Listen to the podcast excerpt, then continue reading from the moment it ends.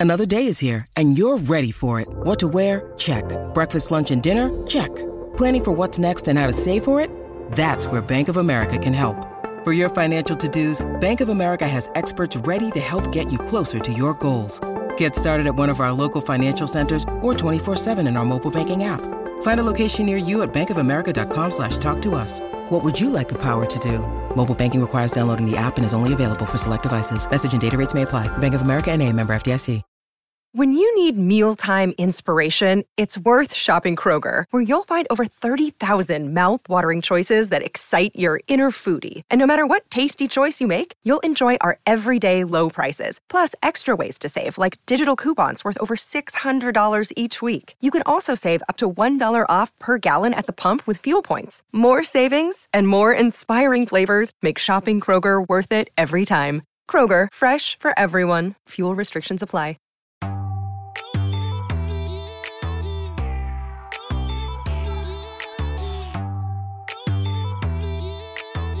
Welcome in, everybody, to episode 207 of the podcast that is Sweeping America, the Aaron Torres Sports Podcast. Here's the deal, people. So many of you love college basketball, and so many of you listen to this show, and we enjoy doing college football. But college basketball is really my bread and butter. It's what I grew up, kind of came up in this business covering more so even than football. And so, for those of you who love college basketball more than college football, the good news is that we have basically reached the point in the year where I don't want to say I'm completely done talking football because in a few weeks, when we get closer to the playoff, I'll have some college football guests on. We'll break down the playoff and the big bowl games. But we're now at the point where we're basically full speed ahead on college hoops. We are talking college hoops almost exclusively from now until March. And in the first weekend without any real college football, I know there was the FCS playoffs, there was Army Navy, but this was the first real weekend where college basketball took center stage. I thought we got a lot of awesome storylines on Saturday. And then Sunday, things went even crazier. So we're going to get to it all. I will open with Carolina, North Carolina. They lose on Sunday to Wofford, and they potentially lost to Cole Anthony for uh, an extended period of time. We don't really know how long, but I'm going to talk about the long term ramifications for North Carolina. Very briefly touch on Ohio State. Listen, I know they lost. I know they were going to be the number one team in the country, but at the end of the day, if they weren't about to be number one tomorrow, I don't know that losing a conference game on the road would be that big of a deal. It happens throughout the college hoop season. We'll transition back to Saturday.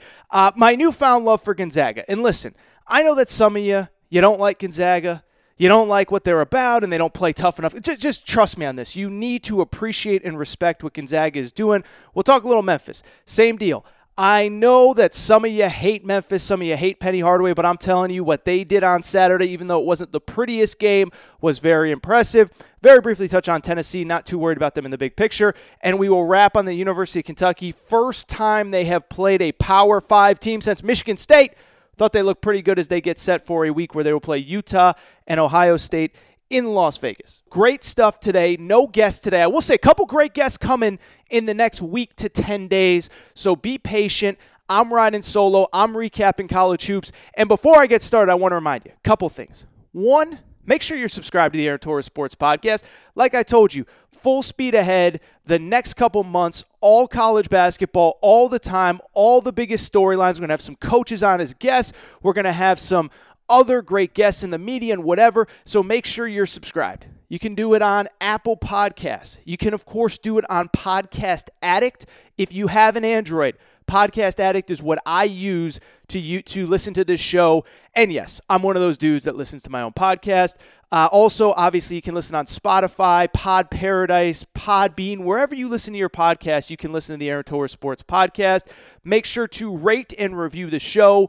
Go on Apple Podcasts, give us a quick five stars. Tell us what you like, why you like the show, what we're doing well, and what we can improve on, if anything. And maybe I can improve on anything. Maybe I'm that good where there's really nothing for me to improve on. If that's the case, you could say that too. Just tell me how awesome I am.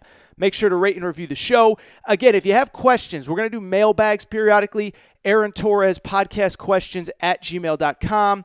Aaron Torres podcast questions at gmail.com. Instagram, Aaron underscore Torres underscore sports underscore podcast on Instagram, the Aaron Torres Sports Podcast Instagram page. hate to brag, I gave you two winners on Saturday morning. I told you to take Memphis plus six and a half. I told you to take Gonzaga plus two and a half. They both hit. You'd be rich. You got to be following the Aaron Torres podcast Instagram page. And finally, this is the big announcement. And this is the awesome announcement, and I'm so excited for this. And I told you for the last month, for those of you who are going to be in Las Vegas next weekend for the CBS Sports Classic, that is next Saturday. Uh, we will get North Carolina against UCLA, North Carolina potentially without Cole Anthony against Ohio State and Kentucky, which could be, I believe, a top 10 matchup, should be a top 10 matchup, will be a top 10 matchup. And if you're going to be in town for that event, the Aaron Torres podcast, we are doing a get together, a meetup on Friday before the games. I gave the details last episode. If you didn't listen, here are the details. Grab a pen and a piece of paper because the Aaron Torres pod is throwing a party in Vegas and it's going to be awesome. I'm like DJ Pauly D right now. I'm pumping my fist. I'm so fired up to talk about this. But here's what you need to know. Next Friday, December 20th, the restaurant is called Lagasse's Stadium. Think like Emeril Lagasse, Lagasse Stadium. It is in technically the Venetian it's the, it's it's kind of in between the Venetian and the Palazzo. So the Palazzo and the Venetian are connected. Lagasse Stadium technically in the Venetian, but it's right near the Palazzo front desk. If you look, if you get to the Venetian and look for signs, you will see signs for Lagasse's. It is a sports bar. We are going to have appetizers. We are going to have drink specials. I'll actually be selling a couple of my books, uh, One in Fun. I'll have those for sale if you need a last minute Christmas gift. But come, hang out, drink. I should mention, by the way, I should mention, it is a sports bar, but it also has a sports book in the sports bar. So if you want to throw down a couple bucks on an NBA game or a college hoops game, we'll have a couple bowl games going. Come down, throw down a bet, have some drinks. I mentioned the other day, I already set up this incredible drink special for the younger people that maybe are on a budget or for people that just want to start their Friday right. How about this? We will have $20 all you can drink Bud Light drafts plus a plate of wings for 20 bucks. So you come in, you throw down a 20 on the table, you say, I'm here to see Torres, give me some beer. They will get you some beer, unlimited drinks. Uh, obviously, like I said, appetizers, all kinds of stuff. But swing on by. It is 3 to 5, Lagasse Stadium in the Venetian, the Venetian Palazzo area. If you have any questions or if you want to RSVP, I would recommend you telling me because I'm trying to get the restaurant a number, and that number is going way up. It has basically doubled since the time that I mentioned it on the last episode. But if you want to come, let me know. Send me a note either on Twitter at Aaron underscore Torres. Send me a note on Instagram, Aaron underscore Torres underscore sports underscore podcast, or send me an email, Aaron Torres podcast questions at gmail.com. But again, that is the uh, Lagasse Stadium next Friday, December 20th. 3 to 5 local time in Las Vegas. Come hang out, drink, party. It is going to be a blast. All right, you got all that written down. Let's finally talk some college hoops because the biggest storyline I think you could frankly argue in all of college hoops early this season happened Sunday. We're getting ready to watch some games. We think we know the narratives coming out of the weekend. Memphis beats Tennessee, Gonzaga beats Arizona, and then about an hour before tip off with North Carolina and Wofford, a game that none of us were going to be planning on paying attention to. What happens? North Carolina announces that Cole Anthony, their best player, a projected top five pick in every mock draft, 19 points per game, second leading scorer among freshmen in college basketball. He has a knee injury, and he's out not only for Sunday's game, but also indefinitely. And look, I'll just be honest with you right off the top here. This isn't one I'm going to spend a ton of time on. There are some things, uh, some topics that sometimes, you know, I, I, I want to go deep on. I want to go 8, 10, 12 minutes on. But this one's pretty self explanatory. North Carolina right now does not have their best player. North Carolina was not good when they had their best player. And so now North Carolina is really screwed without Cole Anthony. And we saw it on Sunday when they lost to Wofford 68 64 at home. And in case you didn't hear me, yes, I just said that North Carolina lost to Wofford 68 64 at home. And so, what this game showed is what I have told you all along. This is not a vintage North Carolina team.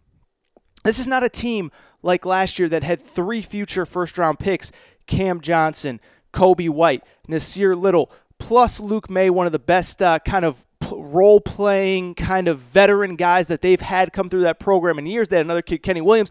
They lost their top six scorers coming into this year. I've said it a million times, so I'm not going to harp on the same topics, but they replaced them with a bunch of grad transfers from lower levels who are not performing at the level they had hoped. And they had a couple freshmen, but outside of Cole Anthony, none of them was elite. And so we saw early in the season that, look, to their credit, they took care of business against the teams they were supposed to, beat a bunch of mid major teams with Cole Anthony, beat Notre Dame in ACC play. They also lost to the better teams on their schedule. They got smoked by Ohio State at home. They lost to Virginia on the road. They lost to Michigan in the Bahamas. Credit to them because they actually beat Oregon, which is looking like a really, really good team right now. And so we saw that even with Cole Anthony, they were going to struggle to beat the better teams in college basketball. And now without him, they are in really big trouble. And so I'm not going to sugarcoat this. I'm not going to spend a ton of time on it. There's way too much to get into from over the course of the weekend. But I think North Carolina is in real trouble because Cole Anthony was the only guy on that roster that could create his own offense that was a I, I would argue was an above average offensive player in the ACC. Maybe you include Garrison Brooks. But as I told you a few weeks ago, I really think there's only about four guys on that team – that are kind of vintage Carolina players, guys that are good enough to play for a normal North Carolina team in the ACC. Cole Anthony is one. Garrison Brooks, the big guy, is another. Armando Bacot, who is a freshman big guy, is another. And then they have a kid named Brandon Robinson, who honestly, in most years, like, yeah, he'd be a good fifth or sixth guy, maybe first or second guy off the bench.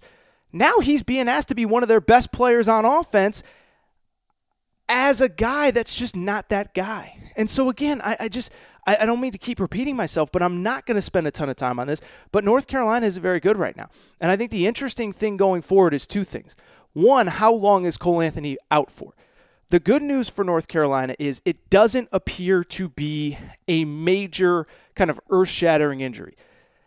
North Carolina after the game kind of said that that he's on a timetable, not on a timetable, but that they're evaluating him and they're putting together a recovery plan. So it doesn't appear as though he needs surgery. It doesn't appear as though he's going to miss, I don't know, the rest of the season or six weeks or eight weeks.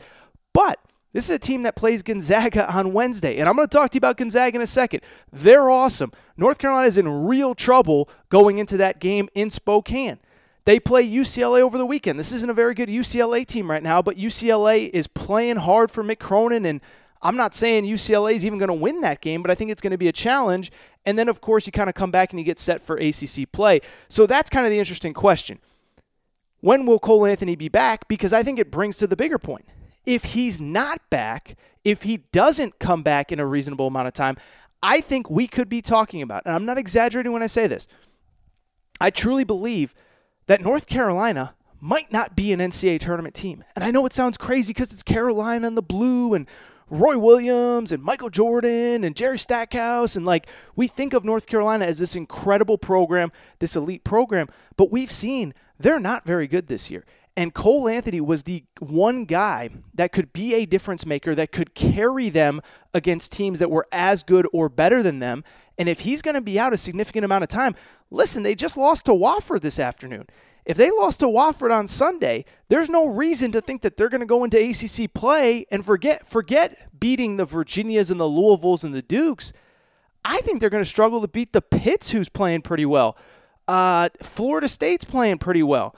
You have to go on the road to Syracuse. I know Syracuse isn't very good right now, but you play Syracuse down the road, like that's not an easy place to play. You play uh, NC State, not an easy team to play. And so I'm just sitting there saying, I think North Carolina is in real trouble. It will be fascinating. But I'm telling you right now, if Cole Anthony does not come back, I think that North Carolina is in real trouble.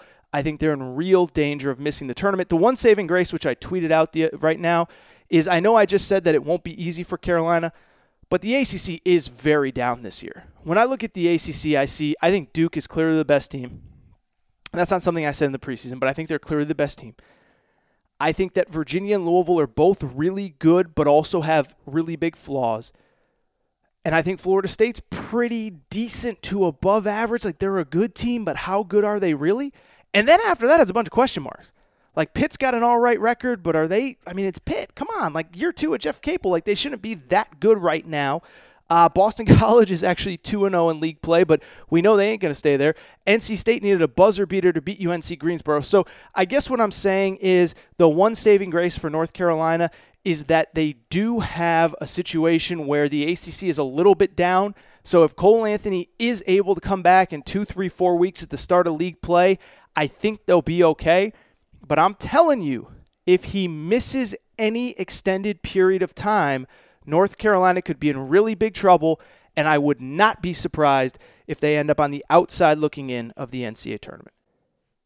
All right, really quick, Ohio State. Listen, I'm not going to spend a ton of time on. I, I, I'm going to spend less than a minute on Ohio State because I know so many of you want me to talk about them, and they play Kentucky on Saturday, and they just lost at Minnesota, and what does it mean? And it's like, I'll be honest, this one, I'm just going to sit on the sidelines for because what you got to understand is that when you cover college basketball on a night in, night out basis like I do, teams lose pretty regularly to other good teams in their conference. I don't even know that Minnesota's very good this year, but going on the road in conference is a different animal. It's just not easy. A lot of you guys are Kentucky fans. You know doesn't matter if you're playing Ole Miss, Mississippi State, Vandy. Well, maybe not Vandy. Vandy, Vandy's all Kentucky fans. But Mississippi State, Ole Miss, Georgia, Tennessee, uh, Auburn, Alabama, whoever you're playing, it's their biggest game, and it's always going to be tough. And it's the same with Carolina. It's the same with Duke. It's the same with Gonzaga. And so to me, I don't like I can't get worked up about this Ohio State thing. I should mention that one of their best players, sophomore guard uh, Duane Washington actually sat out this game. And so you add in the fact that, look, they're probably a team that isn't used to the spotlight. They're not used to uh, potentially when you win this game, you're going to be number one come next week. You don't have your second leading scorer. You're playing a league road game. I'm just not going to get too worked up about this.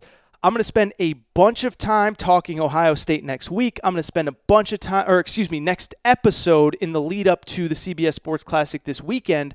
But I'm just not going to spend a ton of time now. I can't get worked up about a team losing in conference play. Listen, Maryland lost the other night at Penn State. Um, you know, I'm trying to think. Michigan lost a, a, a league game at Illinois. Like these things happen. Louisville's going to lose league games on the road. Duke's going to lose league games on the road. This is part of college basketball. It's part of what makes it great. It's part of what makes things so tough. So again, I'm just not going to get too worked up about it. Later this week, I promise, I will get take a deeper dive into Ohio State. I actually hope to have a pretty good guest on with me uh, to talk Ohio State. A really good guest, actually, if I can get him. Um, but I, I'm not too worked up about this. I still think they're a good team. I still think they're one of the three or four best teams I've seen. I still think they can play with, if not beat Kentucky, depending on how Kentucky comes out to play on Saturday. But we will get into Ohio State much more on next episode in the lead up to the CBS Sports Classic. I do want to switch gears though to Gonzaga, who I'm not going to lie, I just I love them. And I know a lot of you are mad. And a lot of you are like, why are you starting with Gonzaga? And I know a lot of you don't like Gonzaga. And I kind of get it, right? Like every time that I, as a media person, as an analyst, say something nice about Gonzaga, I get the same feedback. And that feedback is, oh, Torres, they're always overrated and they don't play anybody and their schedule stinks and that conference is whack and they always get a good seed because of that schedule. And, like, in a way, I do kind of get it, right?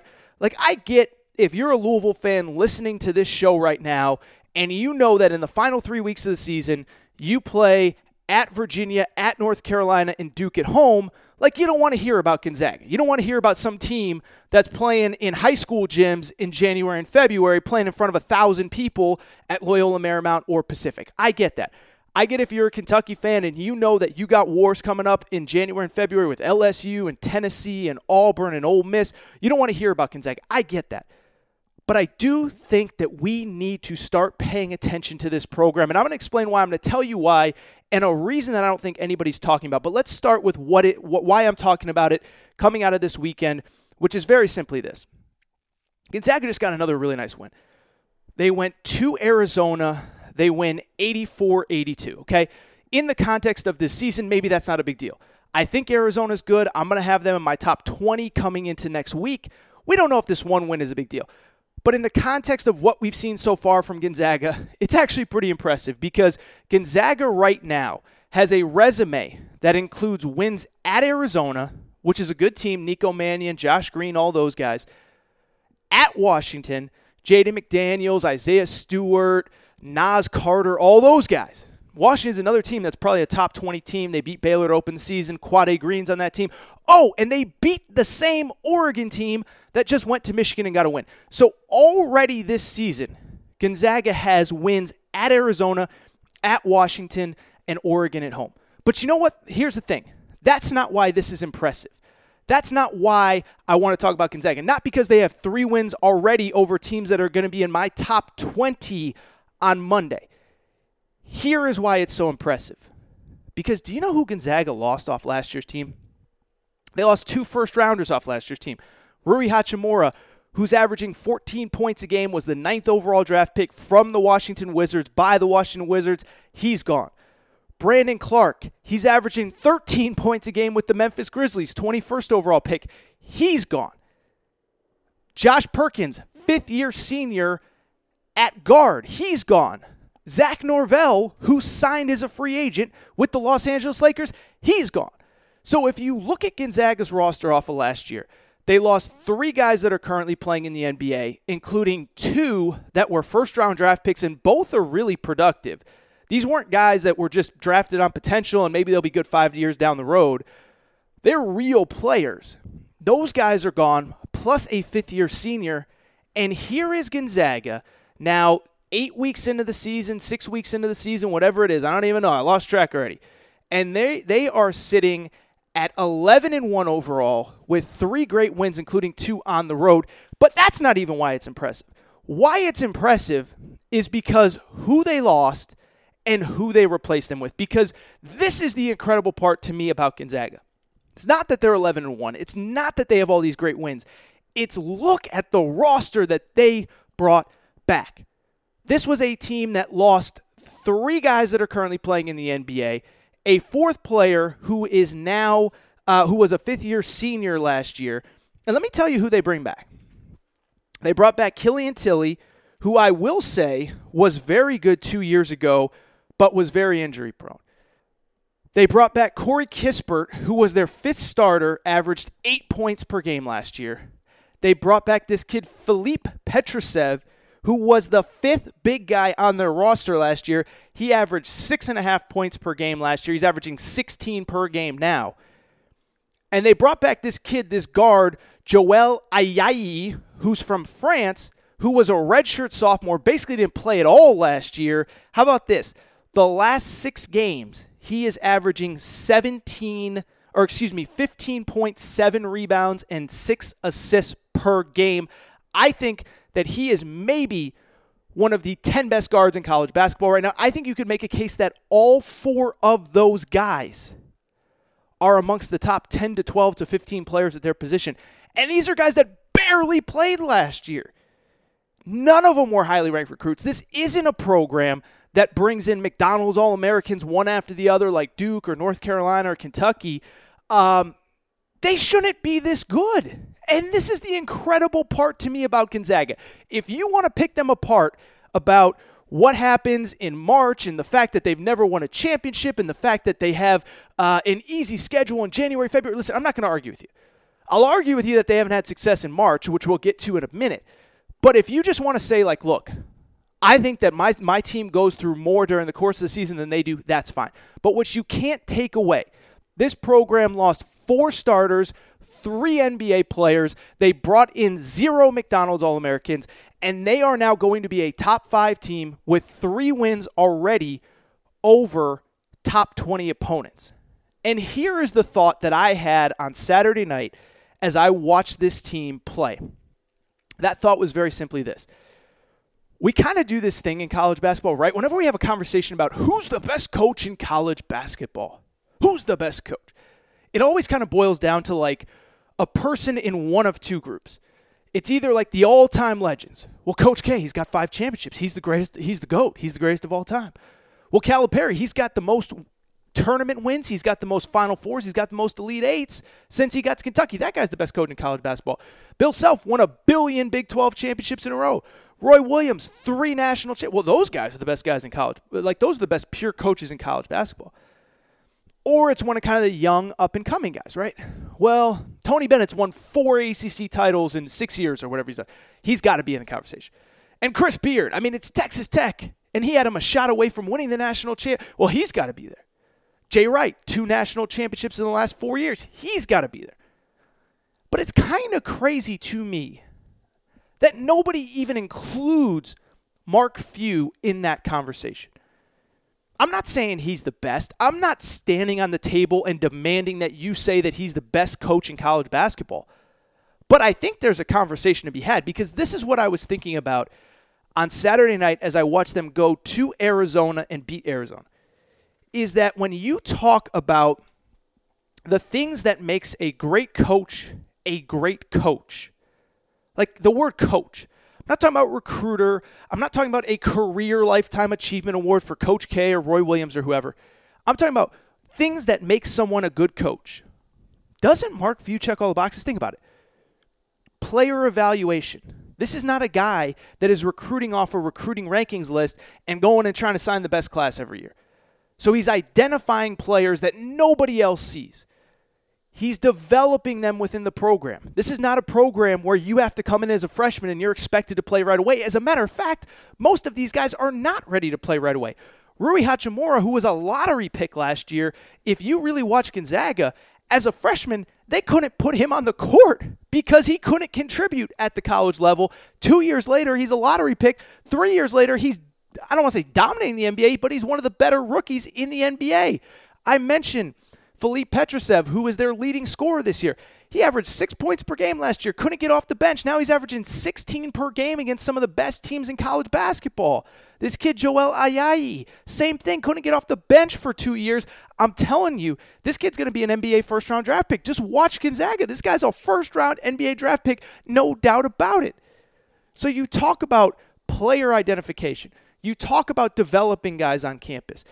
You talk about consistency. You talk about having the next guy ready to go when the last guy leaves. I'm not saying Mark Few is the best, but I kind of think he's got to be in the conversation, right? Because again, to really hammer home this point, Gonzaga is not recruiting players that we look at as can't miss NBA players. Before I came on air today, I looked it up. In Gonzaga's entire history, okay, I actually had a Gonzaga fan tell me this part. They've never signed a consensus five star recruit coming out of high school. Never. Zach Collins is the only McDonald's All American that they've ever signed, and he wasn't even a consensus five star. He was a four star according to some recruiting services. As I just mentioned, they've only had one McDonald's All American sign with Gonzaga coming out of high school. That was Zach Collins. They've only had four McDonald's All Americans in program history. The other three were transfers. A kid named Micah Downs many years ago who play, started at Kansas. Kyle Wiltjer obviously started at Kentucky.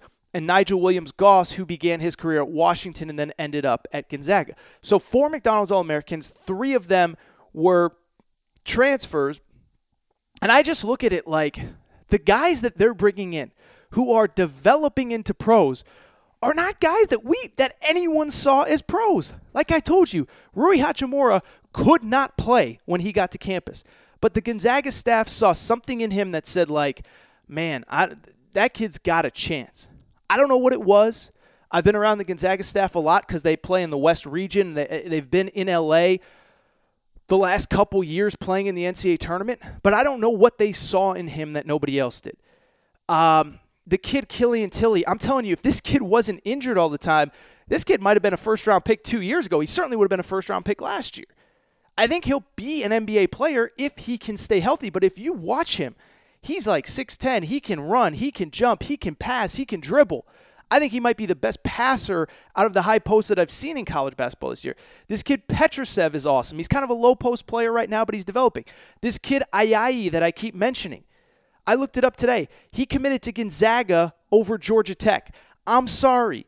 But if he went to Georgia Tech, this kid would not be playing at the level that he is. So again, I'm not saying that you have to love Gonzaga, and I'm not saying that you have to drink the Kool Aid and believe that they're the greatest program in the history of college basketball, and credit to them. But I think it's incredible what this team does year in and year out, the guys that they lose year in and year out, and the fact that they're still having this level of success every single season, it's unbelievable. Gonzaga should not. And this is, and by the way, for a Gonzaga fan listening, and we have some Gonzaga fans who listen to the show, this is no disrespect to Gonzaga, but Gonzaga should not be the type of program that loses two first rounders, a third NBA player, and a fifth year senior at point guard and play this well this quickly. They shouldn't be. But some it's it's just it's incredible to me. It's unbelievable. And by the way, for those people who are saying, "Oh, well they don't win in the tournament." Here's the bottom line. Here's what you need to know about Gonzaga. Mark Few has won at least one tournament game 10 straight years, which is kind of incredible when you think about it. And oh, by the way, Gonzaga is the only program in the last five years to make the Sweet 16 or beyond, three Elite Eights, one Final Four in that point. So for those who are going to say, well, they don't win in the tournament, five straight Sweet 16s, they're the only program in college basketball that can say that. North Carolina can't say that. Duke can't say that. Arizona can't say that. UCLA can't say that. Michigan can't say that. Kentucky can't say that. Louisville can't say that. Michigan State can't say that. Again, I'm not saying if you don't like them, that's fine. Respect them. And I'm not saying that Mark Few is definitively the best coach in college basketball. But I think he's in the conversation, and nobody ever talks about that guy. All right, let's move on to another program that some of you love and some of you definitely do not love, and that is the Memphis Tigers. Memphis Tigers go on the road. They beat Tennessee at Tennessee. Um, and listen, I, I will say this really quick with the Memphis Tennessee game is that it kind of reminded me of the Louisville Michigan game a few weeks ago. Remember when the Louisville Michigan game happened? And I kind of came on air and I said, like, look, nice win for Louisville, but let's not go crazy. I saw people say, oh, this is a signature win for Louisville. It's the greatest thing that ever happened. It's like, Louisville was all right, and Michigan was just terrible. So let's not go crazy about the Louisville win over Michigan, and I kind of feel the same way about Memphis versus Tennessee. The final score was 51 to 47. I'm guessing a lot of you watched the game, and if you did, you know that let's be honest. Neither team played great. Both of them probably played at best a C or C plus game. It just so happened that one team had to win, and it was Memphis. Even with that said, I do think we got to give a little shout out to Penny Hardaway and a little bit of shout out to Memphis.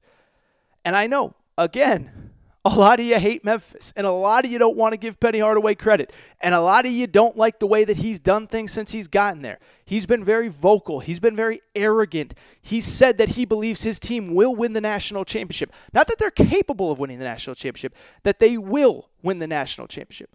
He's gone after Rick Barnes, something for which he apologized for on Saturday afternoon. So I get if you don't like Penny Hardaway.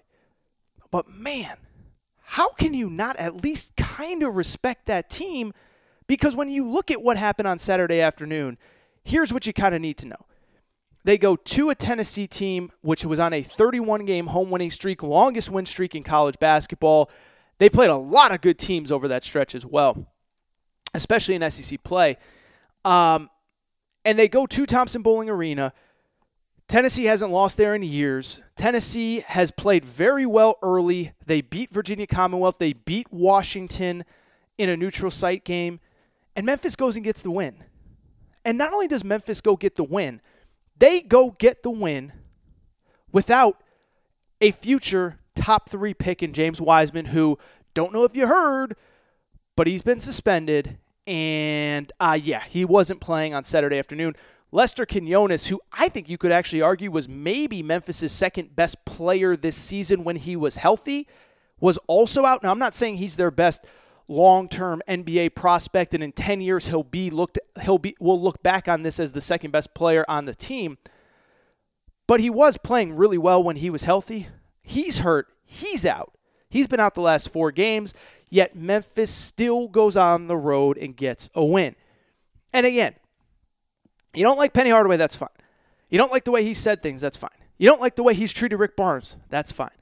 You don't like the fact that he gave, let's be honest, that he gave James Wiseman $11,000 to come play high school ball in Memphis, which then led to James Wiseman's commitment to the University of Memphis, that's fine. I can't hate you for that.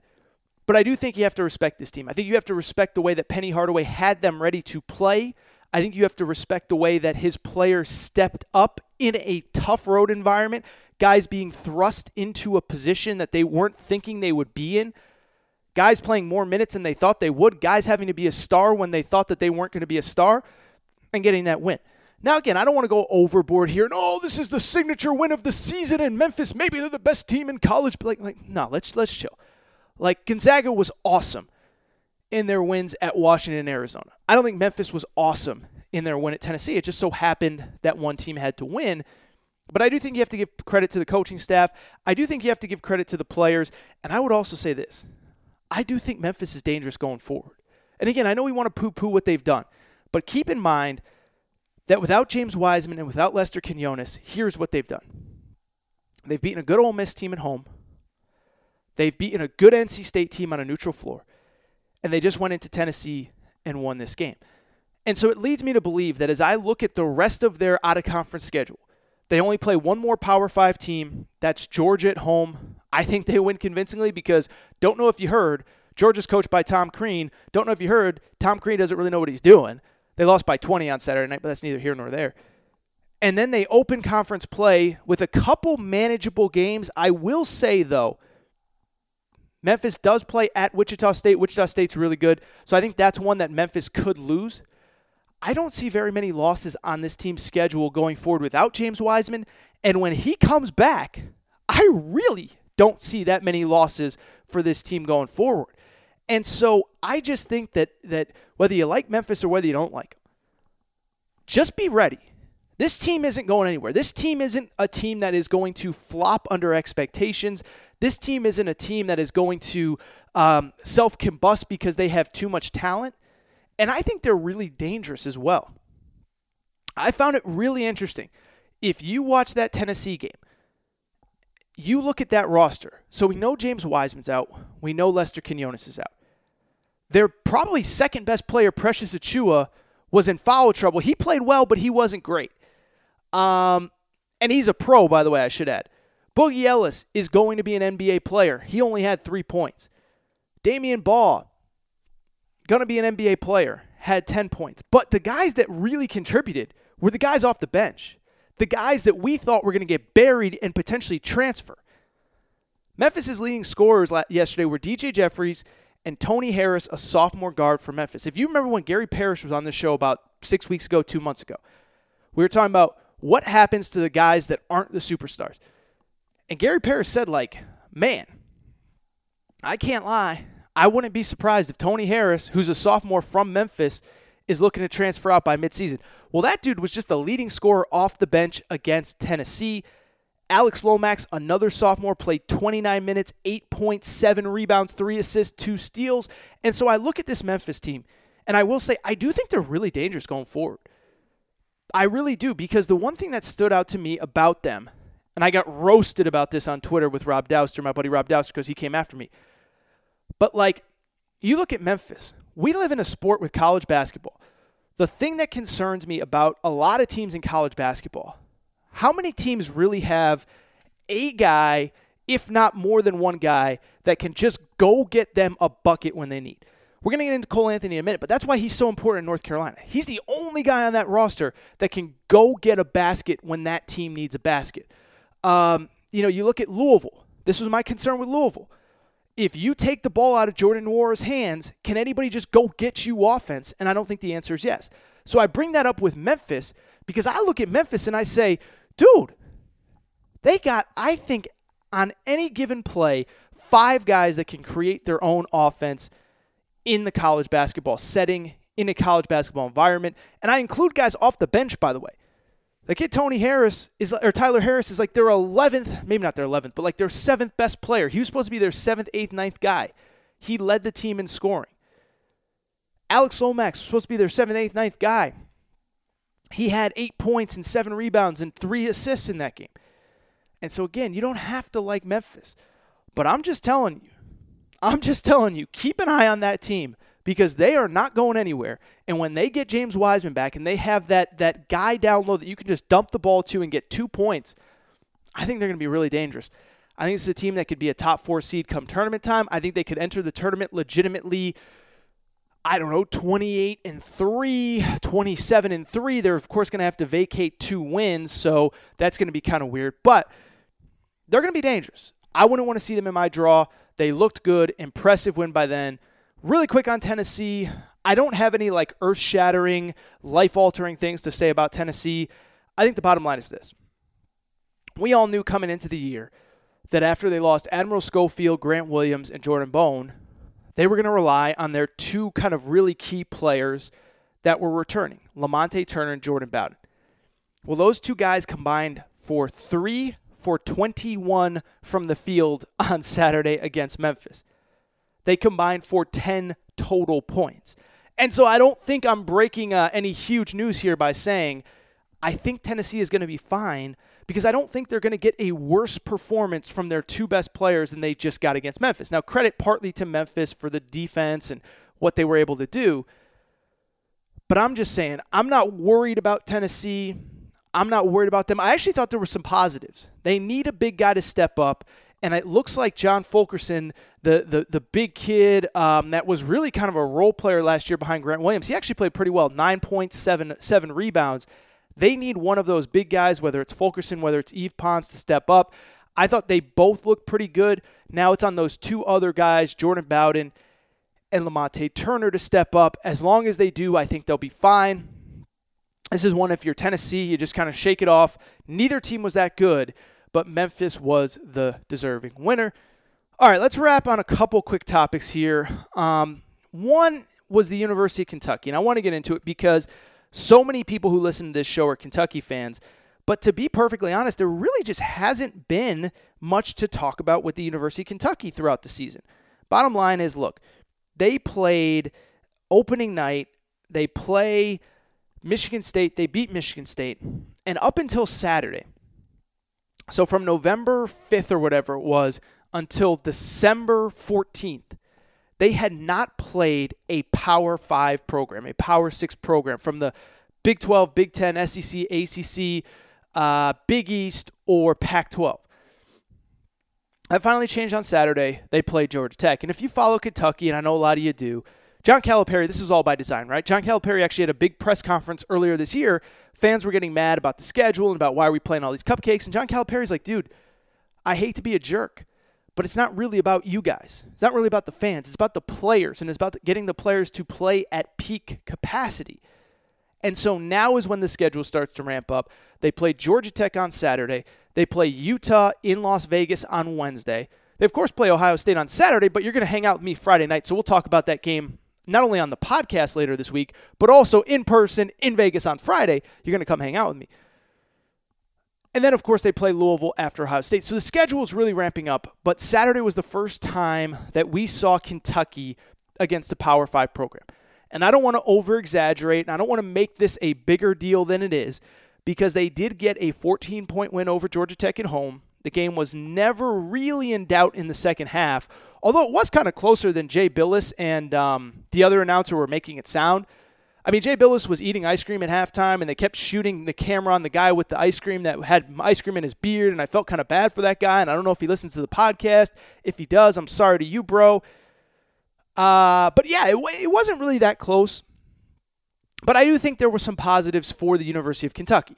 Now, I didn't, I didn't want to make a big deal about this or make it too big because, listen, other teams are playing other good teams. And so I don't want to make it seem like I think Kentucky's the greatest thing in the world because they just beat a, a, an average to below average Georgia Tech team.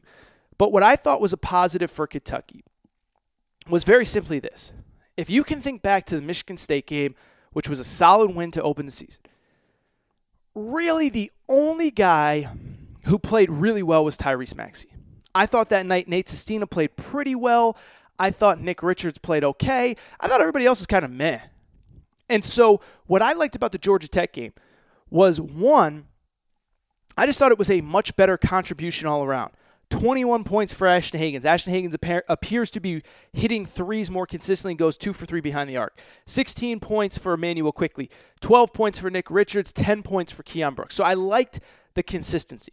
But what I've really liked about, I like the kind of balance. What I've really liked about Kentucky the last two or three games, they've played mediocre competition and they've done what you would expect. I'm not saying that we need to overreact to a Georgia Tech win. We certainly don't need to overreact to a win over Fairleigh Dickinson last weekend. But the one thing I can tell you is that if you're going to play Fairleigh Dickinson and you're going to play Georgia Tech, there's a certain way that you should be beating them if you're Kentucky. And I think for the most part, Kentucky did that. Against Fairleigh Dickinson, they dominated. EJ Montgomery was awesome. On Saturday, like I said, it was a more balanced affair, but I like how this team's developing. Nick Richards, our boy, Junior Nick Richards. Shout out to my boy Drew Franklin who came up with that nickname. Um, Nick Richards looks like a completely different player. So much more confident. He's hitting that 15-foot jumper when he ca- when he catches the ball. He goes up for those powerful dunks. He's not even thinking. He's not overreacting. He's just doing. So shout out to Nick Richards. Keion Brooks is playing with more confidence, and I think Keion Brooks is going to be a big X factor for this team because they need another guy that can play down low, and I think Keion Brooks is going to be that guy. Um, like I said, Ashton Hagans shot well. Immanuel Quickley scored. Tyrese Maxey played pretty good defense, even though he wasn't necessarily in the scoring column. And then I think defensively, I thought that was a total positive. Um, they mentioned it on the broadcast, but the kid Devoe came in averaging over 21 points per game. He's held to five against uh, Kentucky. James Banks, their big guy down low, he finished with six points and two boards. This was a guy that's averaging now 10 and 8 on the season. So, again, I don't want to overreact to Kentucky. I don't want to make this a bigger deal than it is. But I think as you get ready to gear up, you had to look a certain way in this game. And I think that for the most part, Kentucky did. All right. Enough college hoops for one day. I think for the first weekend without without football, I thought it was pretty awesome. So I want to thank you guys for listening to today's Aaron Torres Sports Podcast. Quick reminder if you are looking for more kind of Kentucky, Ohio State look ahead stuff, we will have plenty of that on the next episode. Cross your fingers. I'm hoping to get a really good guest. I'm hoping to bring you somebody that knows Ohio State about as well as anybody. It won't be Chris Holtmann, just so you know. It won't be Chris Holtmann, but somebody really good. So make sure you're paying attention for that. And with that, I want to remind you please make sure to subscribe to the Aaron Torres Sports Podcast. You can do it on iTunes. You can do it on the Podcast Addict app if you have an Android. That is where most people who have Androids do not have an iPhone listen to this show. You can also do it on Spotify, TuneIn Radio, Spotify. I just said. Sorry, it's been a long day. I didn't come into this day thinking I was going to talk about Cole Anthony and Wofford, okay? It's been a long day. Forgive me. So, Spotify, just once, subscribe on Spotify uh, TuneIn Radio, um, Pod Paradise, wherever you listen to podcasts, you can listen to this show. Also, make sure to rate and review the show. Give us a quick five stars. Tell us how great I am, how awesome I am, how much you love this show. Get other people involved, get other people engaged by leaving a rating and review. Follow on Instagram the Aaron Torres Sports Podcast Instagram page. If you search Aaron Torres Sports Podcast, you will find it. There, I will be giving my college football, pick, uh, college basketball picks, my rankings, Everything you need to know about this show is available on that page. And finally, I said it, I spent five minutes hyping it at the top. If you're going to be in Vegas this weekend for the CBS Sports Classic on Friday, the day before the games, the day before Ohio State, Kentucky, and UNC, UCLA, for those of you who are still going to bother to go to UCLA, UNC, which is going to basically be like a JV game. But if you're going to go to those games, make sure to hit me up. I will be in Vegas. We will be drinking, partying, having a good time Friday afternoon, 3 to 5 at Legacy's Stadium, which is a popular sports bar in the Venetian. Come, we got drink specials, we got happy hour food, we got uh, it's a sports book, so you can make a bet while you're there. We'll bet the Bahamas Bowl together. It'll be awesome. So make sure if you want to come, reach out to me. Let me know so I can get you on the guest list. Um, you can do that any way you want, basically. Email Aaron Torres podcast questions at gmail.com. Uh, the Aaron Torres podcast Instagram page, Twitter, wherever you can connect with me. Let me know you're going to be there. It's going to be awesome. But you know what's even more awesome? We got another show coming later this week. Thank you for your guys' support. I appreciate you guys listening. Fun weekend, fun show. Shout out to Torrent Craig. I will be back later this week.